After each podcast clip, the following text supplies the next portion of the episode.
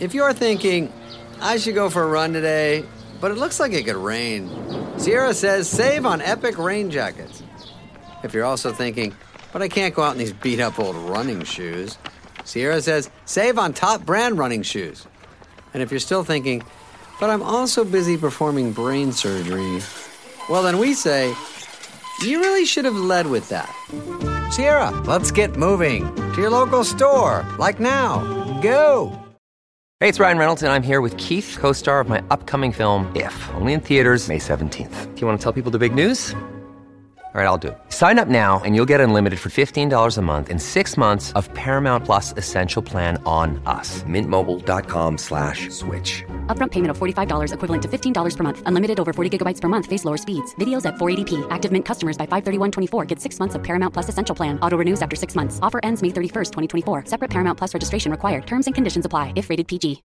When you need mealtime inspiration, it's worth shopping Kroger, where you'll find over 30,000 mouthwatering choices that excite your inner foodie. And no matter what tasty choice you make, you'll enjoy our everyday low prices, plus extra ways to save, like digital coupons worth over $600 each week. You can also save up to $1 off per gallon at the pump with fuel points. More savings and more inspiring flavors make shopping Kroger worth it every time. Kroger, fresh for everyone. Fuel restrictions apply.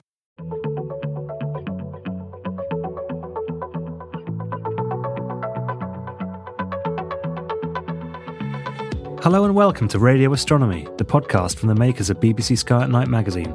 You can subscribe to the print edition of the magazine by visiting skyatnightmagazine.com or to our digital edition by visiting iTunes or Google Play. In this episode, I spoke to astronomer and writer Tom Kerss to discuss the secrets of the glowing green northern lights known as the Aurora Borealis and how you can see the phenomena for yourself. Well, hello, my name's Tom Kerss. I'm an astronomer and an author. And I'm not really sure what other titles I can give myself, because when you go freelance, you sort of don't have a title. But I formerly worked at the Royal Observatory in London, here in Greenwich, where I live. I worked there for almost 7 years. And a couple of years ago, with very poor timing with respect to what's happened, I decided to go freelance and write more books and do some more interesting things. So at the moment, I fill my time with a mixture of writing books, with podcasting, with consultancy for brands and events and things that are connected to, but sometimes just leaning on the aesthetic of astronomy, and many of which are all hushed and NDA'd, which is exciting. And also just getting out there and stargazing, doing astrophotography, and, you know, enjoying the hobby as we all do. Yeah, well, indeed. Thanks very much for coming on the podcast today, Tom. And, you know, as you said, you do cover a lot with your podcast and your books, you know, sort of deep sky observing and stargazing. But today we're sort of getting quite specific. We're going to be talking about the Northern Lights and the Aurora because, well, our paths have really crossed because of your latest book, which is the Northern Lights, The Definitive Guide, which is all about the Aurora. I just wanted to sort of kick off the podcast just in case anyone's sort of unaware or isn't really too sure of what the Northern Lights or the Aurora are. If you could just give us a bit of a description, what are they and how is the phenomena caused? Well, I'm glad you're asking how it's caused, because whenever talking about what the Northern Lights are, it seems easiest to lean on the technical aspects, because trying to describe it as an experience, words often fail to get it there. Anyone who's tuning in, who's seen the Aurora themselves, will know that it is truly out of this world, absolutely magical and really unique and hard to describe to your friends and family after you see it. But the Northern Lights, put simply, is a meteorological phenomenon, something that happens in our atmosphere, but with an astrophysical origin. So it doesn't really fall into a space. It's not really something in space, nor is it really weather. It's kind of a combination of the two. It's something we call space weather.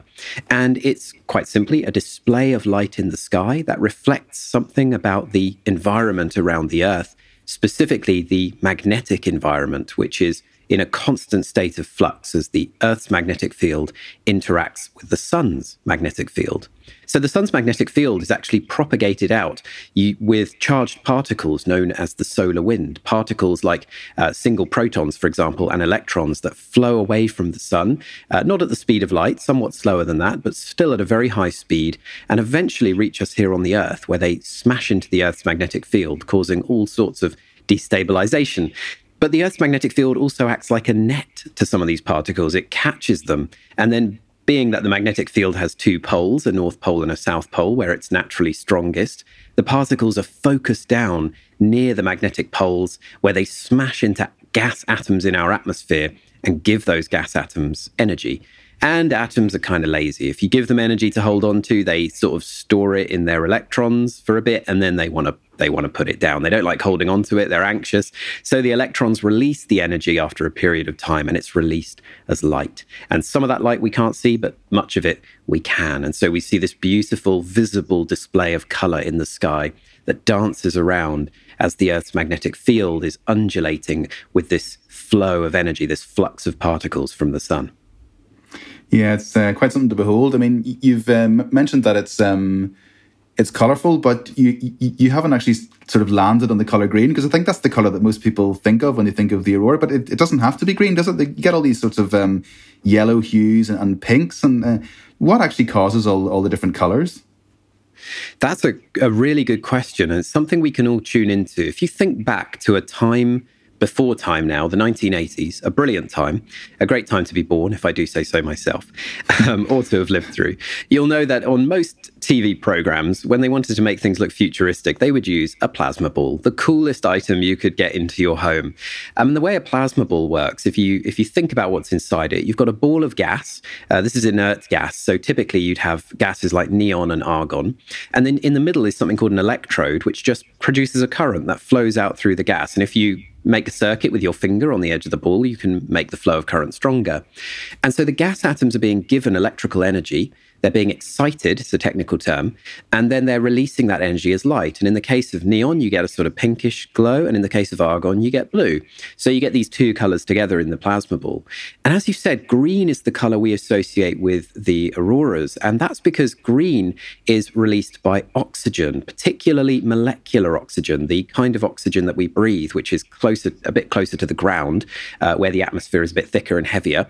And there is an abundance of oxygen in our atmosphere, not the most abundant element, but oxygen atoms are big. So there's a big chance that these electrons coming in are going to slam into them, and we're going to see a nice green glow. And that is the color most associated with auroras. But as you say, you can have lots of different colors. You typically will get pinks with your greens. Pinks are generally associated with molecular nitrogen. And you also get blues and sometimes reds as well. And while the blues are typically related to nitrogen, the red, which can be very high altitude, up to sort of 600 kilometers or so above the ground, that is often associated with atomic oxygen. That's very rarefied gas in the upper atmosphere, but that's a rare sight. And if you're lucky enough to see scarlet red auroras, you know you've witnessed a brilliant display. Of course, I think it's important just to pause and think about how color works, because we do see color well with our eyes during the day. But as all stargazers know, the colour of the night sky seems quite muted. And it's not because it's not there, it's just because our eyes fail to be sensitive to it.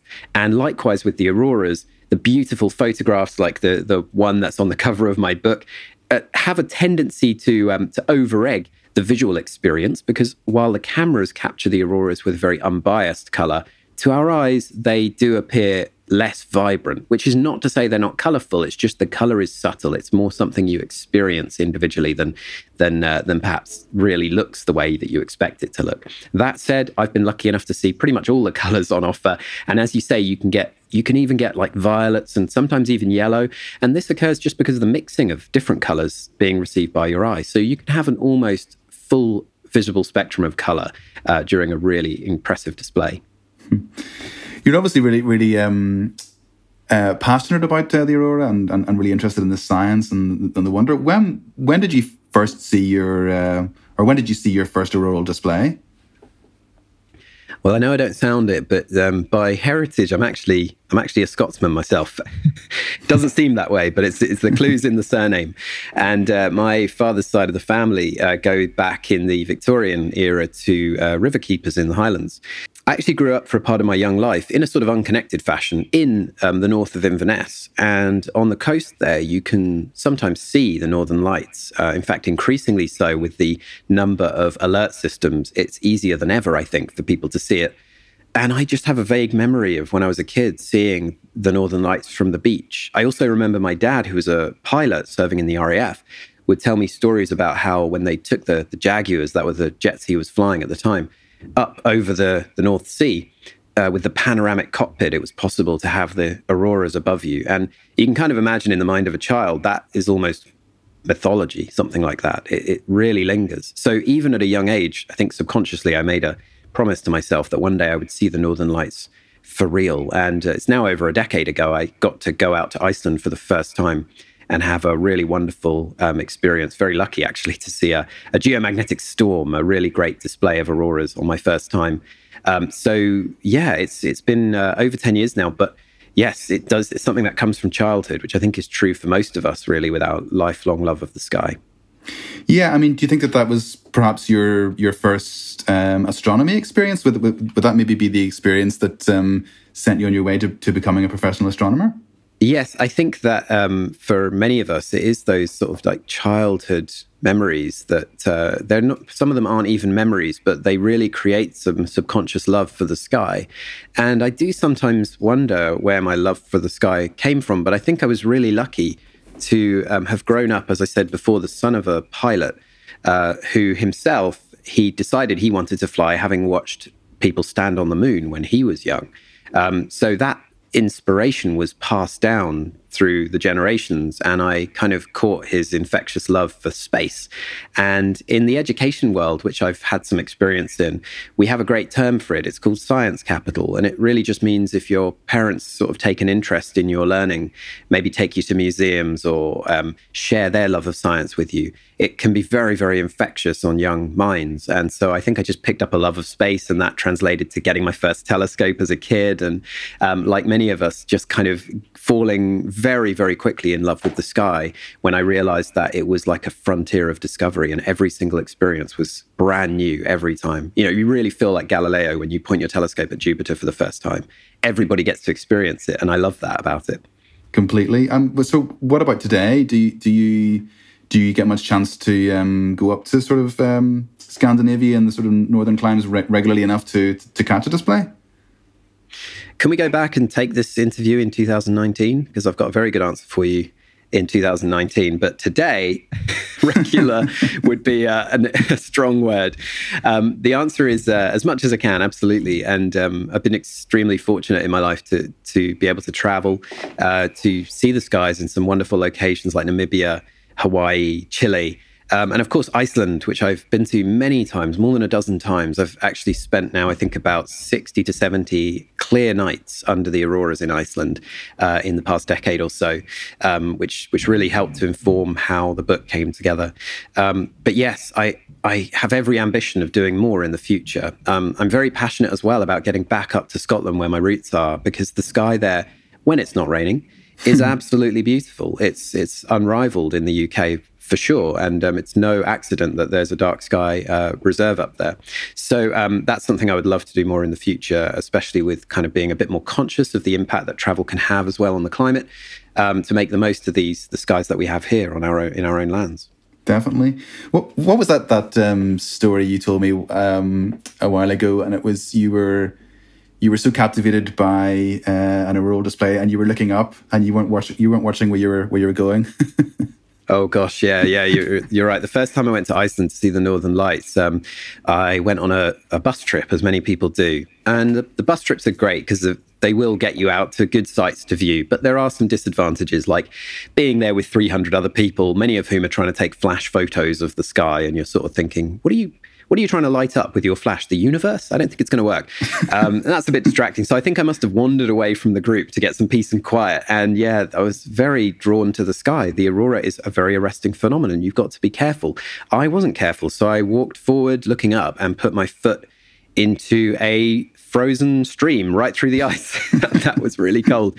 So that brought me back to Earth pretty quickly. But I was quickly absorbed again in the sky as my foot warmed up and dried off.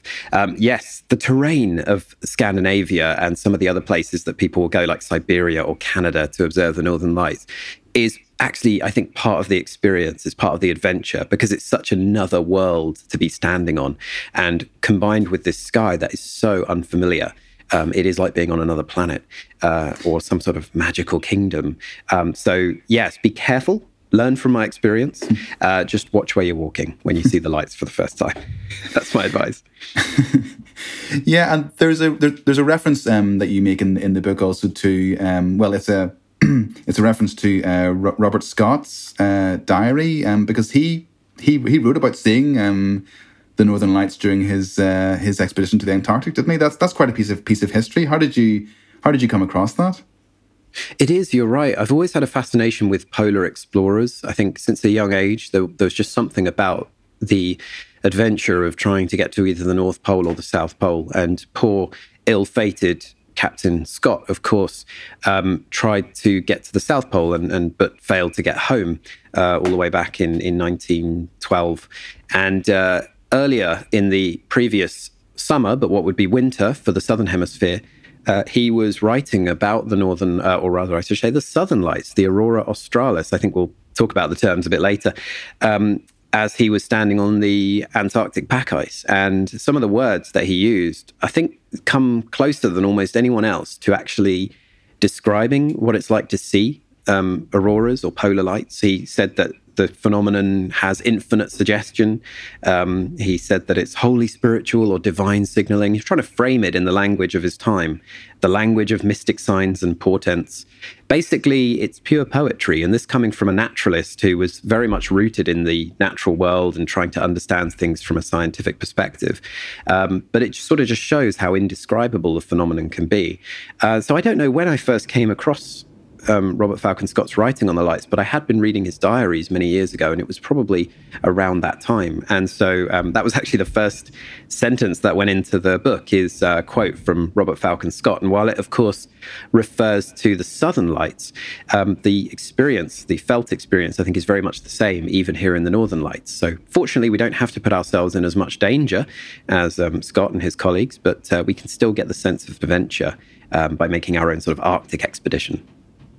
Definitely, yeah. And then the first sort of section of the book does talk about ancient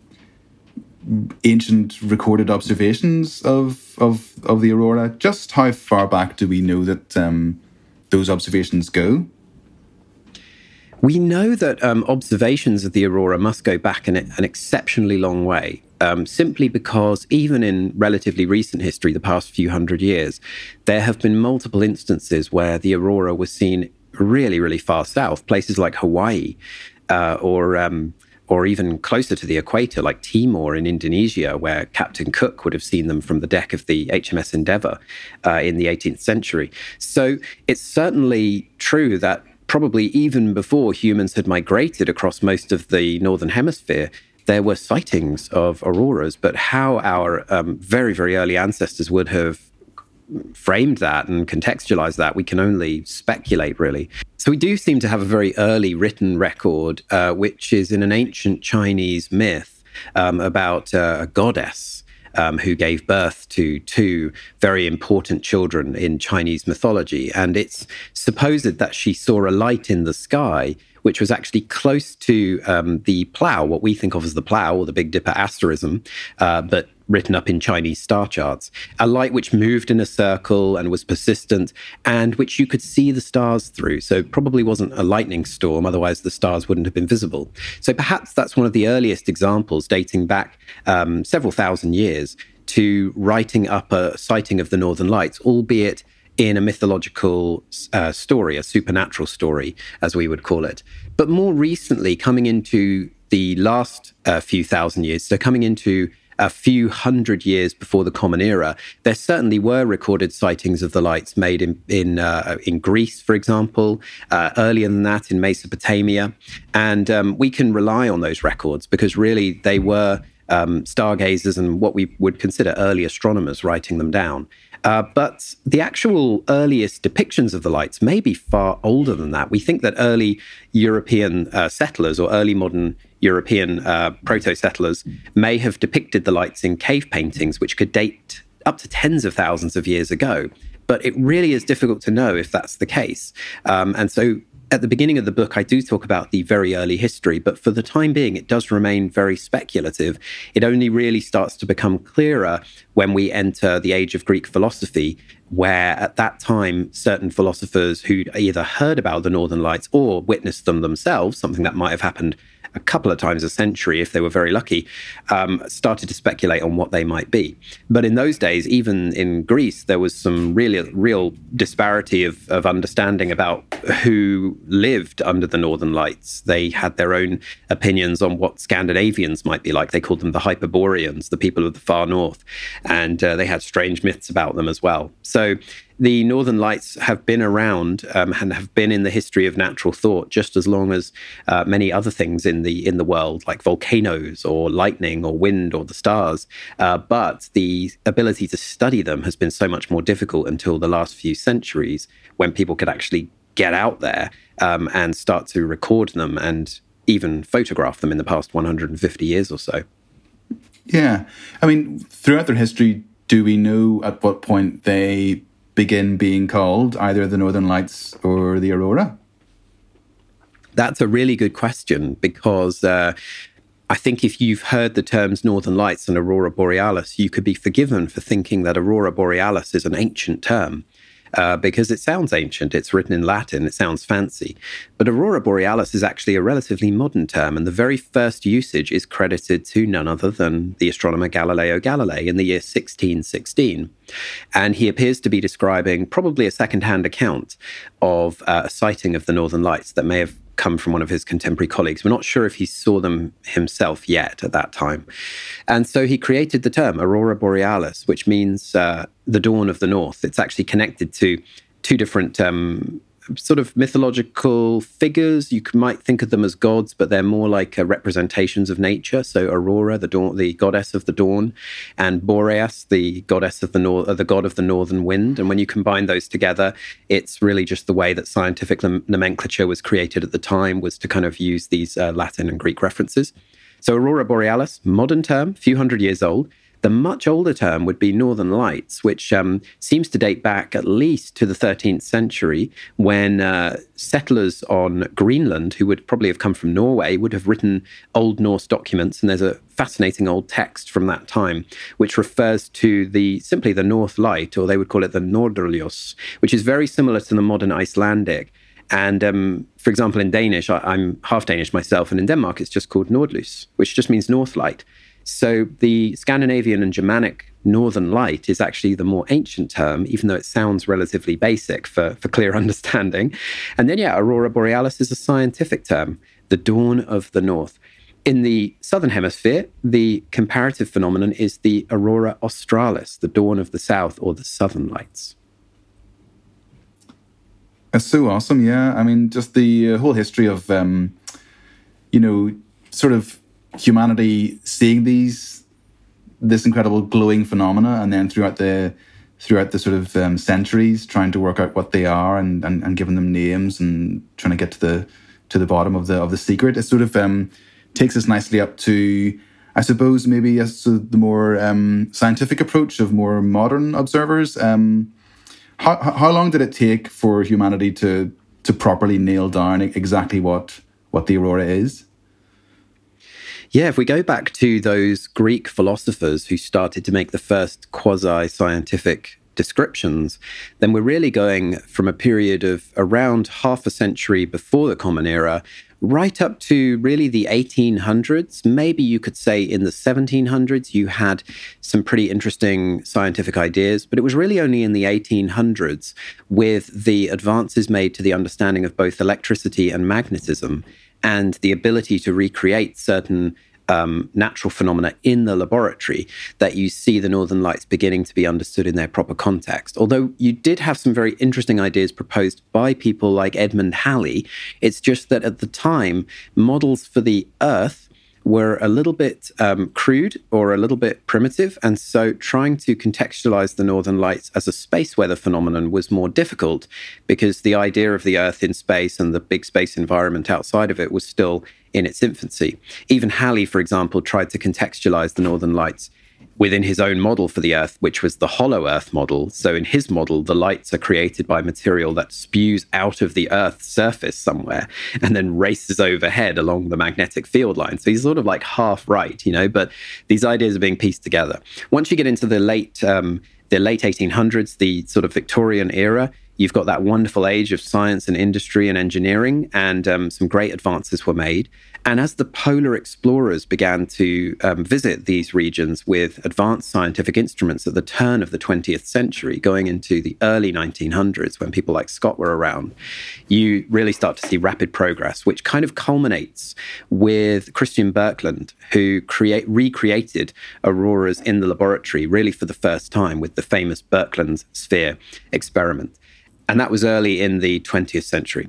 So we're also still in the age of discovery when it comes to the Northern Lights, because there are mysteries that are still being unpicked today. And what's wonderful is in some cases it's citizen science, and in other cases it's things that were thought to be just a myth. So one of my favorite active areas of research is into aurora noise, which has been fabled for a long time. I can think of at least a dozen accounts from people I know who've reported seeing it. Seems to be very common for those who go to Canada, for example, to see auroras. But it's also had a long history of being dismissed as a psychoacoustic phenomenon, just a case of seeing something overwhelming and then hearing something in your mind's ear happening at the same time, a crackling sort of sound or a shuffling sort of sound.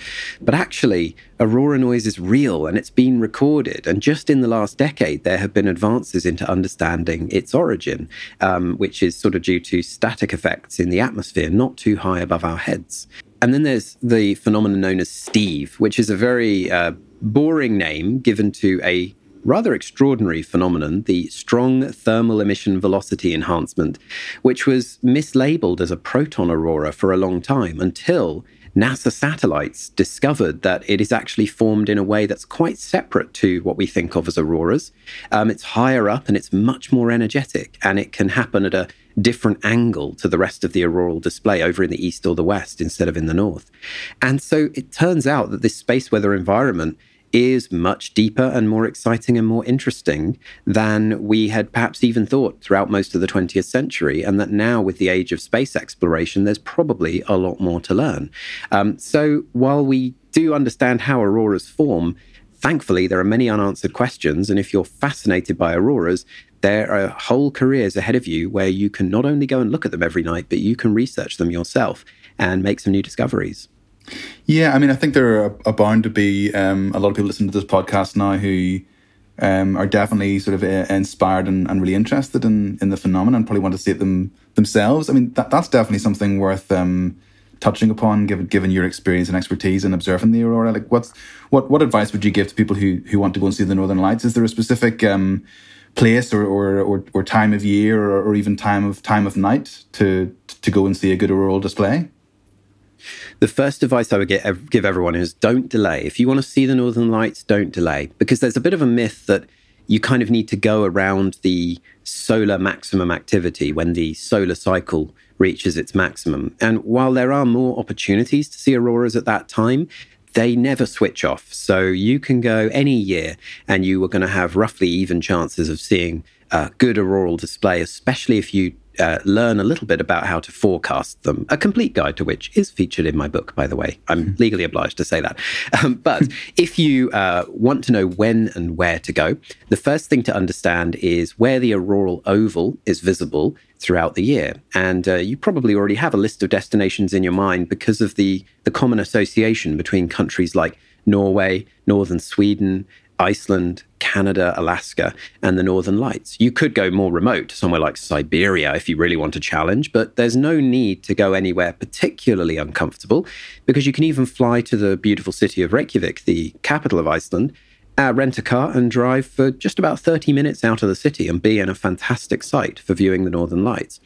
The key is to go at the right time of year, and then subsequently at the right time of night. So with the time of year, you want to be out there when it's not permanent sunlight, which is the case during the summer in the Arctic Circle. So you do need to be out there during the winter. But of course, the winter is harsh, it's very inclement. So kind of the beginning and the tail end of winter are ideal times to go. And really, for those of us who have four seasons, we're really talking about the autumn and the spring, but the early autumn and the early spring, ideally. See, it's around the equinoxes, like the next few weeks here in September, and then again in March next year, that there's a slight enhancement to the auroral displays. And because the equinoxes, September and March, are quite nice warm times of year, relatively speaking, they're very popular times to go. You could go in October and maybe February, but I would probably avoid November through to January because, again, it is very cold and typically kind of cloudy. So look at new moon dates in September and October or in February or March at your destination. You prefer to have the moon out of the sky to keep the sky darker. And then when you're there and you've identified a good safe site with a good clear view of the north, you want to head out at maybe local time around 10 o'clock and make sure you're ready to pull, maybe not an all-nighter, but to stay out until at least about 2 a.m. local time. Give yourself a few hours, have some warm beverages, sit in the car and warm up every now and then, whatever you need to do to make it comfortable for yourself. It's just, I have so many stories of friends and colleagues saying they traveled in Lapland and they didn't see the Northern Lights. They were really disappointed. And I'm thinking, hang on, you can see the Northern Lights literally every night from Lapland at this time of year. What's going wrong? And I would ask them, well, when are you going out? And they'd say, well, we stayed out till about 7:30 and then we went back in for dinner. And I think, no, you got to go out later. You really do have to be out around local midnight, preferably into the early morning hours, because that is when it is always at its most spectacular for you. The reason being, quite simply, that the auroral oval is this big, as the name suggests, ring of auroral light that's permanently happening in the Earth's atmosphere. And what you're waiting for is for the Earth to turn around and to turn you under the darkest, deepest part of the auroral oval, the darkest sky and the deepest, brightest part of the oval. And that's basically opposite the sun. So for you, you want to be up around local solar midnight, which to be respectful to time zones and so on, you should really give yourself a window between 10 and 2 a.m. just to make sure you cover it. So yes, that's my sort of golden ticket advice. But you can also do forecasting. And if you're flexible, if you're able to travel, or if you live in Scotland and you've got wonderful access to the sky, then it's worth paying attention to when geomagnetic activity is higher, when the storm surges are coming from the sun in the solar wind, because then you're much more likely to see an active display. And if you get really into it, you can get into some quite in-depth forecasting where you can start to look into things like substorms, which happen on short timescales. For the book I've written, I've tried to keep things relatively basic because my guide is about getting you into aurora chasing, and then you can take it further if you wish. Just trying to give you the push, really, and start you on a journey like the one I've been on. But you really should just think ahead about, as I say, those times of year, then the times of night, and just picking a destination that suits you anywhere that the auroral oval can be found. So Iceland, Norway, Lapland, that's northern Finland and northern Sweden, and also over in Canada and Alaska are all wonderful destinations that are well within reach. If you live in Scotland, I'm very jealous. Try and look from home in the coming season before even booking a trip, because if you're alert enough, there's a really good opportunity that you will see them, in the next couple of months. Fantastic. Well, thanks very much for coming on the podcast, Tom, and sharing your experience and expertise. I mean, what more inspiration could anyone want than, the past half an hour or so of information and advice that you've given us? It's been great to speak to you. Thanks again for coming on. Thanks so much, Ian. It's always a pleasure. As you know, I'm a big fan of Radio Astronomy, so it's really nice to be on to talk about this, and I hope to come back another time and talk about something else. But I will leave you by simply saying that everybody should see the Northern Lights. I think it's an amazing experience that is, as I say, completely indescribable, more so than any other phenomenon in the sky. And to that end, I wish you all a very pleasant, warm, safe journey, and very clear skies on your adventures. Thank you for listening to this episode of the Radio Astronomy Podcast from the makers of BBC Sky at Night magazine, which was produced in our Bristol studio by Brittany Colley. For more of our podcasts, visit our website at skyatnightmagazine.com or head to Acast, iTunes or Spotify.